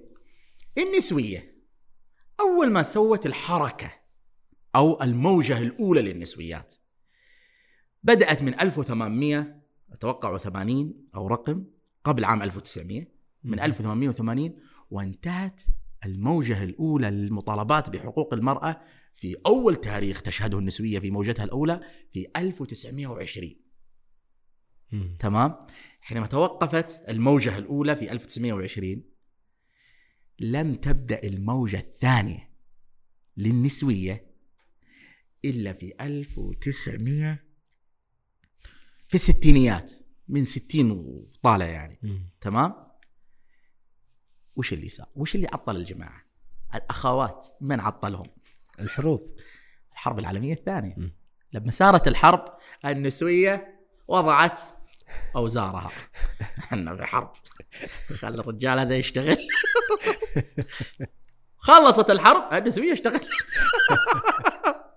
طيب أنتوا وين ما تحركتوا وسط الحرب يعني؟ لأن قشرة الرخاء هذه يعني فراجل قابلة للكسر. البشرية الرخاء ما مرت فيه كثير. محمد صلى الله عليه وسلم مات والمرأة لا زالت تخاف على نفسها. طيب الآن لا حرب ولا شيء أمورنا كويسة. قبل أسبوعين بالضبط. الرئيس الفرنسي يكتب في تويتر في صفحته الرسميه تضاعف أعداد النساء المعتدى عليهن في ال public transportation طبعا ما يقول public لأنه يتكلم فرنسي هو. تمام؟ حلو. في المواصلات العامة. وهذا يتطلب منا كدولة إن نضاعف ثم نضاعف أعداد ال- ال- الأمن في المواصلات العامة وفي الأماكن العامة لحماية النساء من الاعتداء. جميل يعني ذا الحين في قمة الحضارة الغربية يتدخل الرئيس الفرنسي بنفسه في المسألة. تفاقمت القضية. يا سيدي أنت في عام 1000 وثم- 1000 2018 ما لنا سنتين عنها. تخرج ثورة نسوية كاملة اسمها hashtag Me Too ثورة نسوية حركة نسوية تقول كفى كفى اغتصاب لنا. أنت من متى بدأ مشروع النسوية؟ بدأ من 1880 تقريبا تمام؟ من من 1800 يعني بدأ. تيجي في 2018 جسدك جسدك ما قدرتي تحمينه. النسوية ما حققت لك حماية الجسد. والآن تجين تسائلين والله أنت تحمي ولا ما تحمي؟ طيب انظري يعني رئيس كرئيس فرنسا يريد أن يحميك من الاعتداءات يريد أن يتدخل بالأمن أن يحميك. هذا يدل على إيش؟ إنه مسألة البشر مسألة إشكال والحماية ضرورية. تمام؟ لأي إنسان سواء كان ذكر أو أنثى. والله عز وجل لما يشرع بغض النظر وقت الرخاء ولا وقت الحروب ولا وقت الخوف ولا وقت الأمن ما يهم. لكن يهم في التشريع أن أقرب الناس إليك أولى الناس بالدفاع عنك والحماية عنك. مم. الآن أنا عرفت هذا المدخل وله الحق في ذلك هو. لكن لما كان له الحق في ذلك يجب أن يلتزم بالمنظومة الأخلاقية الإسلامية. يا سلام. إنه ما يعتدي باسم الحماية. وهذه واضحة كالشمس. ولو اعتدى لك كل أوجه الحق في المطالبة بإيقافه والقاضي في صفك والأنظمة في صفك كل الأنظمة في صفك فهي ليست إشكال. مم. أما إذا أنت رأيت الحماية في حد ذاتها إشكال فانظري إلى الواقع. الواقع كله ما ما يؤيد فهذا هو مسألة الحماية. جميل. طيب إحنا نبغى الحل. يعني إحنا قاعدين الآن نصف و- ونفندها. ما الحل لأجل أن نخرج بمنظومة آه، يعني الرجل يقوم بمهامه والمرأة تقوم بمهامها ونكون في مجتمع يعني يتخلص من هالمفاهيم كلها. الحل ألا تنظر لمشكلتك بعين غيرك.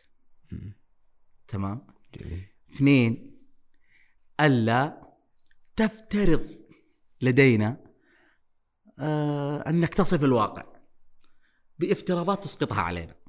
تقول والله أنتم ذكوريين. والله مشكلتنا في الذكورية. لا يا سيدي مشكلتنا خلقية.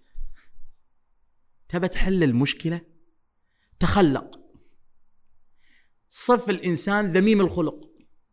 صف الإنسان المعتدي على المرأة المستغل باسم التشريع الأخلاقي يعني كالذي يتكبر بالآية.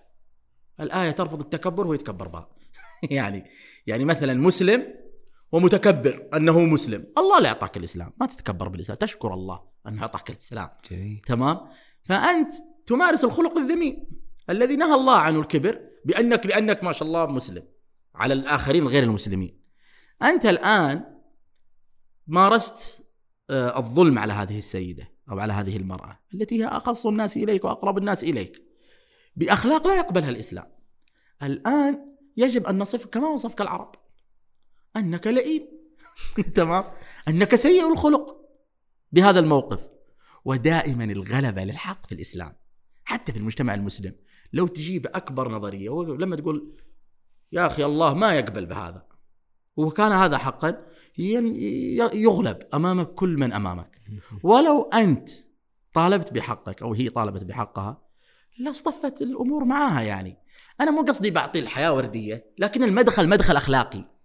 المدخل مو مدخل أنت ما شاء الله عليك آه، نسوي علشان تحل الإشكال. الإشكال خلقي. إذا أردت أنك تدخل من مدخل الذكورية ومفهوم الذكورية فأنت ستسقطنا في المشكلة الأخلاقية. فهي ليست مشكلتي هي مشكلة غيري. فأنا أشوف الحل هو في الأخلاق. فإذا تخلق الإنسان أصبح رجلا ومن كان رجلا لا يضرب خياركم. فهذا أنا أشوفه الحل. هل فعلا الممارسات الإسلامية فيها ذكورية؟ أو ال- الرجال اللي قاموا ببعض هذه السلوكيات الخاطئة اتهموا بأن الإسلام دين ذكوري. شوف الإسلام ليس دينا ذكوريا بمفهوم التحرير للمصطلح في البداية. لكن الإسلام يعطي القيادة للرجل. تمام؟ الرجال قوامون على النساء. يعطي القيادة للرجل الإسلام. الآن الرجل ما ابتكرها. الفكرة ذي. هذه نزلت. تمام؟ قول الله عز وجل قول الله عز وجل نزل به الوحي الأمين وكلف الرجل أن يكون قوام على المرأة وعلى شؤون المرأة. الرجل في هذا الموقف أول شيء مقولة القوامة مقولة خالية من التحيزات الذكورية. ما لها علاقة ب أنا ما ساهمت فيها. أنا جاتني مقولة. أنا دخلت في الإسلام شهدت وصرت مسلم أنا فوجدت أني مكلف أني أكون قوام. الآن أنا مسؤول أني أكون قوام أمام الله. التكليف اللي أنا مكلف فيه هو تكليف أخلاقي ترى. هو ليس تكليفا سلطويا ولا تكليف قوة. أنا مكلف أخلاقيا أمام هذه الأسرة. إيش معنى اخلاقيه؟ يعني أنا ما أغش. أنا مسؤول أقوم بواجب ما أغش فيه. وإذا غشيت فيه ربي بيدخلني النار. من, من غش رعيته تمام في الحديث آه، حرم الله على وجهه الجنة أو حاجة زي كذا. تمام في- فيما معنى الحديث. لا تغش الرعية. غشك للرعية هو انسحاب من التكليف الإلهي اللي كلفك فيه. الآن إيش هي القوامة؟ القوامة للأسف تأخذ بعدا سلطويا في الوعي. سواء عند النساء أو عند الرجال. إنه هذا قوة وهذه سلطة اثوريتي وهذه هذه هذا ليس النص. في فرق بين إنك أنت في النص تمام؟ مكلف فيه وفي فرق إنك أنت جاي تتصرف بتصرفات غير أخلاقية وتقول تدعي ادعاء. إنه والله هذه القوامة. ترى لست أنت الوحيد الذي ادعي ذلك. ترى أتى بشر على القرآن ادعوا ادعاء أبلغ من ادعاء أعظم من ادعائك يعني أسوأ من ادعائك بكثير بمراحل. قال الكفار إن الله يأمر بالفحشاء. والله لا يأمر بالفحشاء. في نص الآية. حلو؟ لا يعني إنك ادعيت أو أنت ادعيتي أن القوامه سلطة أن القوامه تسلط. القوامه موقف أخلاقي تقوم به بواجبك قوام تقوم تعمل عليه. وكلفت بذلك. الآن إذا كان الله عز وجل في الإسلام ينسب اسم الإبن للأب ولا ينسبه للأم ويكلفك بالقوامة ويكلفك بالنفقة تمام؟ فهذه العملية لماذا تكون ذكورية وأنا بريء منها؟ أنا لم أصنعها. إذا أنت تريد أن تقول هذا ذكورية فأنت إشكالك ليس معي أنا كرجل أو كذكر. أنت إشكالك مع رب العالمين. مو معايا أنا. أنا ما ما علمت بذلك. ولا أنا بس أتاني التكليف وأنا مكلف أن أقوم بهذا التكليف. إذا قمت بهذا التكليف أنا سأصبح رجل مثالي أصلا في المنظور الأخلاقي الإسلامي. إذا أنت رأيت هذا التكليف تعسف عليك وكان تعسف فاعلم أن هذا ليس النص. هذه ببساطة يعني. إن شاء الله نجينا على كل ما نريد أن نصل إليه مع أن الموضوع كبير حقيقة ومتشعب وفي مفاهيم عندي محاور كثيرة ما ما مرة طرحنا. يعني أنا يعني أسهبت يعني. والمفروض إنك توقفتني لا لا بالعكس هذا من يعني جمال الحلقة إن قاعدين نأخذ بشكل متسلسل الأفكار الموجودة. الله يجزاك خير الله أبو داني بالخير. الله. يعافيك يرضى عليك. شكرا. سعيدين. جدا. الله يسعدك. حياك الله. الله يكرمك. الله يرضى عليك. جزاكم الله خير. شكرا لكم أيضا في أمان الله. السلام عليكم ورحمة الله وبركاته.